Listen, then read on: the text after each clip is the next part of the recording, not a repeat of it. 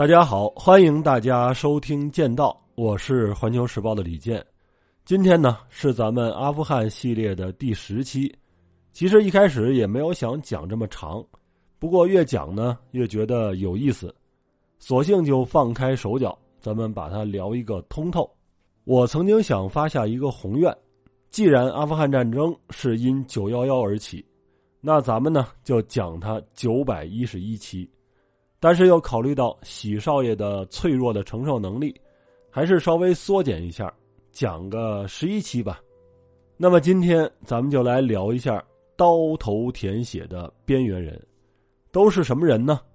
包括美军的狙击手、美军的阿富汗翻译和中央情报局的武装特工。咱们先来说一下狙击手，干这行的人呢，大家可能在影视剧里边看到的比较多。在现实中到底是什么样呢？话说，我们的两位记者在美军前线基地进行采访的时候，有一天的中午，两个人上房顶想观察一下周围的情况，结果刚一冒头，就听见了一声大吼：“你们俩给我滚下去，带上钢盔再上来！”这嗓子把老七他们俩吓了一大跳，他们摸了摸脑袋，确实忘带了，于是呢。赶紧下去，戴钢盔，穿防弹衣。那么吼他们的人是谁呢？是一个叫罗伯特森的军师长。平常他对于老七他们还挺好。等两个人再爬上来以后呢，老罗又是道歉又是解释，说因为这个村的塔利班狙击手在上一周已经干掉了我们四个人了，三名阿富汗国民军被爆头，一名美军被打穿了脖子。而这个狙击手呢，显然是一个老兵油子，专门在目标露头的一瞬间，打钢盔和脖子之间没有防护的地方。这一下，整个基地的美军和阿富汗国民军都特别的紧张，巡逻也中断了，上房顶儿也不敢了。为了解决掉这个塔利班的狙击手，一营专门抽调了一名狙击手到 A 连，而这个人呢，还特别的神秘。普通的美军官兵在他的臂章和背上的水囊上边呢，都会标出自己的姓名和军衔但是这哥们儿除了佩戴一个星条旗的臂章以外，没有任何明显的标识。后来还是从老罗的口中得知，这个人叫托马斯·库克，居然是一个少校。他在伊拉克可是狙杀过十二个重要目标。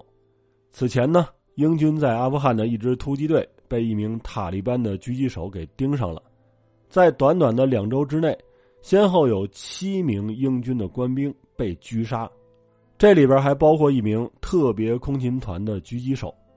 那么在无奈之下，英军向美军求援，受命前往的就是这个库克。经过了九天的较量，塔利班狙击手死在了库克枪下。对于这个神秘人物呢，老七他们是特别的感兴趣。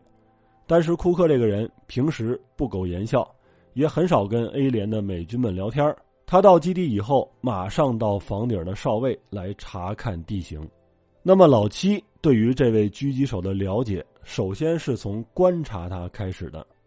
其实老七他们进行过很多的战地采访，去过伊拉克、利比亚、叙利亚等等这些地方，所以呢，他们在国内也接受过相应的军事训练。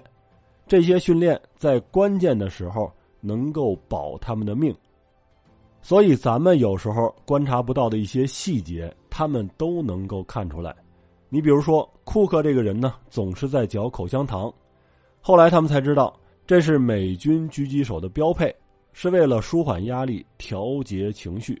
从装备上来看，他的 M 四卡宾枪是经过特殊改造的，加装了稳定架和新型的瞄准镜。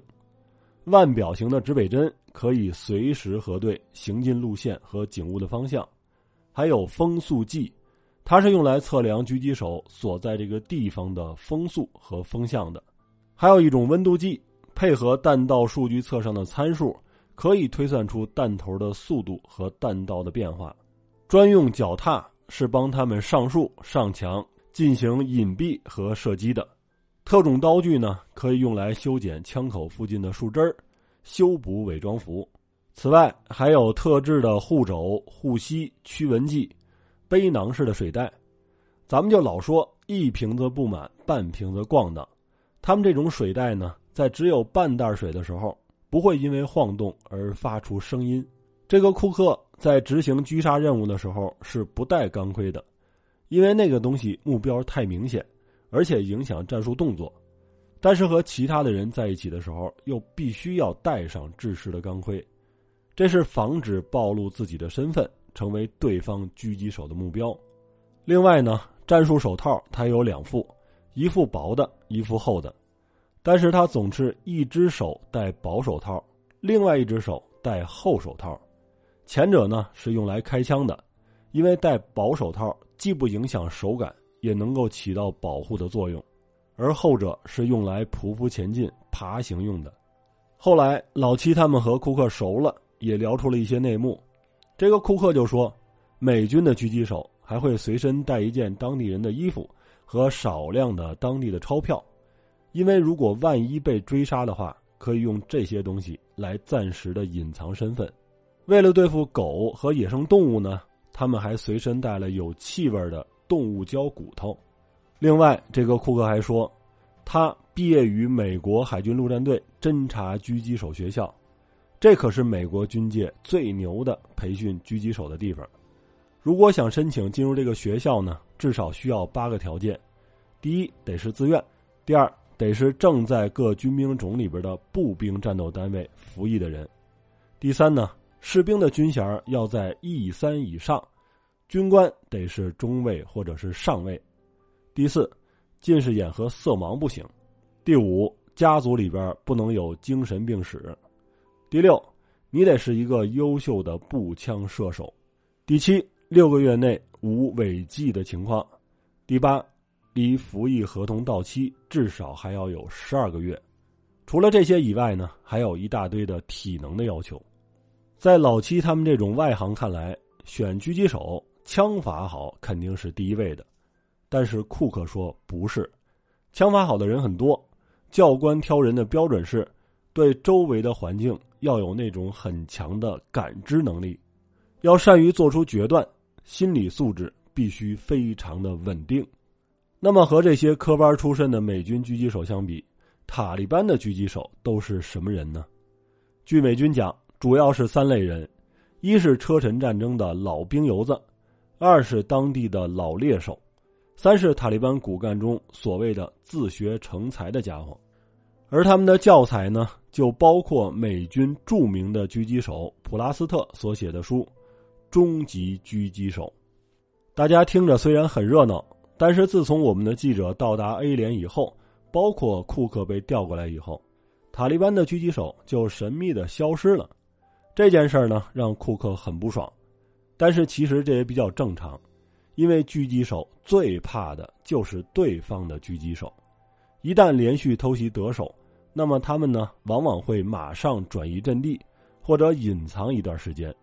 就这样，老七他们并没有看到美军与塔利班双方对狙的场面。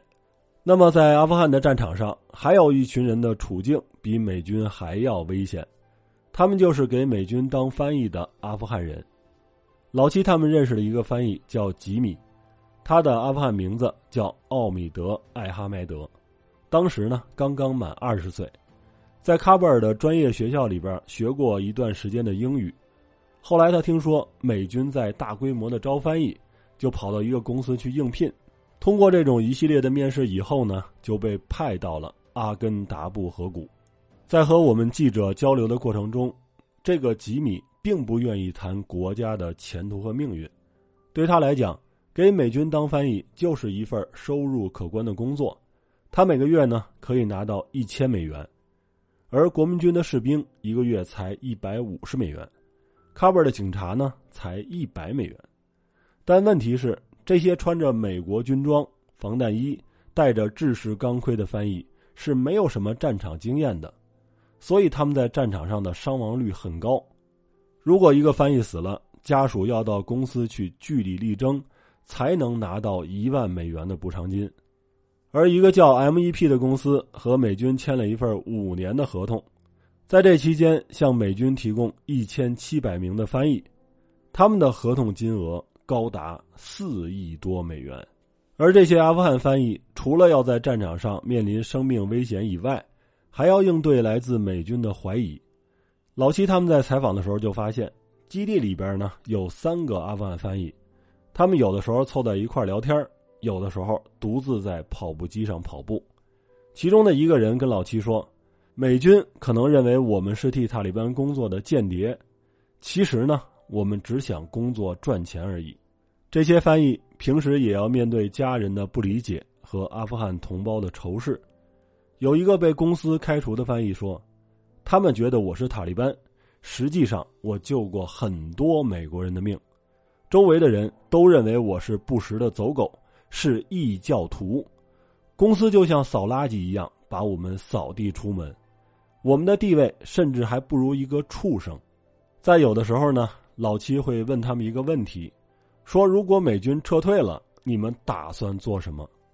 吉米说：“我还不知道，也没想过。”另外一个翻译说：“即使自己不被塔利班抓到，那么自己的妻儿老小也很有可能面临危险，所以他从不对外透露自己的真实姓名。”那么，咱们讲完这些翻译，再来聊一下在阿富汗战争中最神秘的人——美国中央情报局的武装特工。在这次嵌入幺零幺空中突击师的采访中，老七他们呢曾经因为一篇报道闯了大祸，受到了幺零幺师犯罪调查组长达五个小时的调查。在此期间，一个叫约翰逊的人与他们俩形影不离。这哥们儿自称是来自佛罗里达的农业专家。到这儿是来帮当地人种葡萄的，但是呢，头戴棒球帽、留着长发、腰里别着一把手枪的约翰逊，怎么看怎么也不像农业专家。在分别的时候，老七随口问了一句：“说哥们儿，你是中情局的武装特工吧？”那个自称叫约翰逊的人似乎吃了一惊。其实，在坎大哈的机场，老七他们就见过那种头戴棒球帽。身穿防弹衣和牛仔裤的人，这些人全都是全副武装的平民打扮。当时我们的记者还琢磨呢，这些人是不是像黑水那样的军事承包商啊？一个加拿大人告诉他们，说他们是美国中央情报局的战地武装特工，也可以叫冷血杀手。这位加拿大老哥就说：“你们在阿富汗可千万别上边穿着防弹衣，下边穿牛仔裤。”因为杀死一名美军士兵，塔利班给两千美元；而杀死一名中情局的武装特工，悬赏可是八千美元。之所以这么高，是由于中情局在阿富汗秘密培训了三千名这样的特工，他们会使用远距离的狙击步枪、无声手枪和高爆炸药，擅长徒手格斗、追踪侦查和使用各种各样的电子设备。这些人呢？都是美国特工从阿富汗的国民军和警察里边精心挑选出来的，他们往往会说英语，而且与塔利班有仇。他们受训以后呢，就会被编入反恐怖猎杀小组，在阿富汗甚至是巴基斯坦的境内追杀塔利班和基地组织的高层。大家想一下，塔利班领导人直到现在，除了巴拉达尔曝光率很高以外，其他的人。基本上就只有一两张的照片为什么呢？就是为了防范可能遭遇的暗杀和偷袭。所以，通过咱们讲的这三种天天和死神相伴、过着刀头舔血一般生活的群体，大家也能够明白一场战争是多么的复杂与残酷。好，今天的分享就到这里，欢迎大家订阅剑道，让认知更深一点。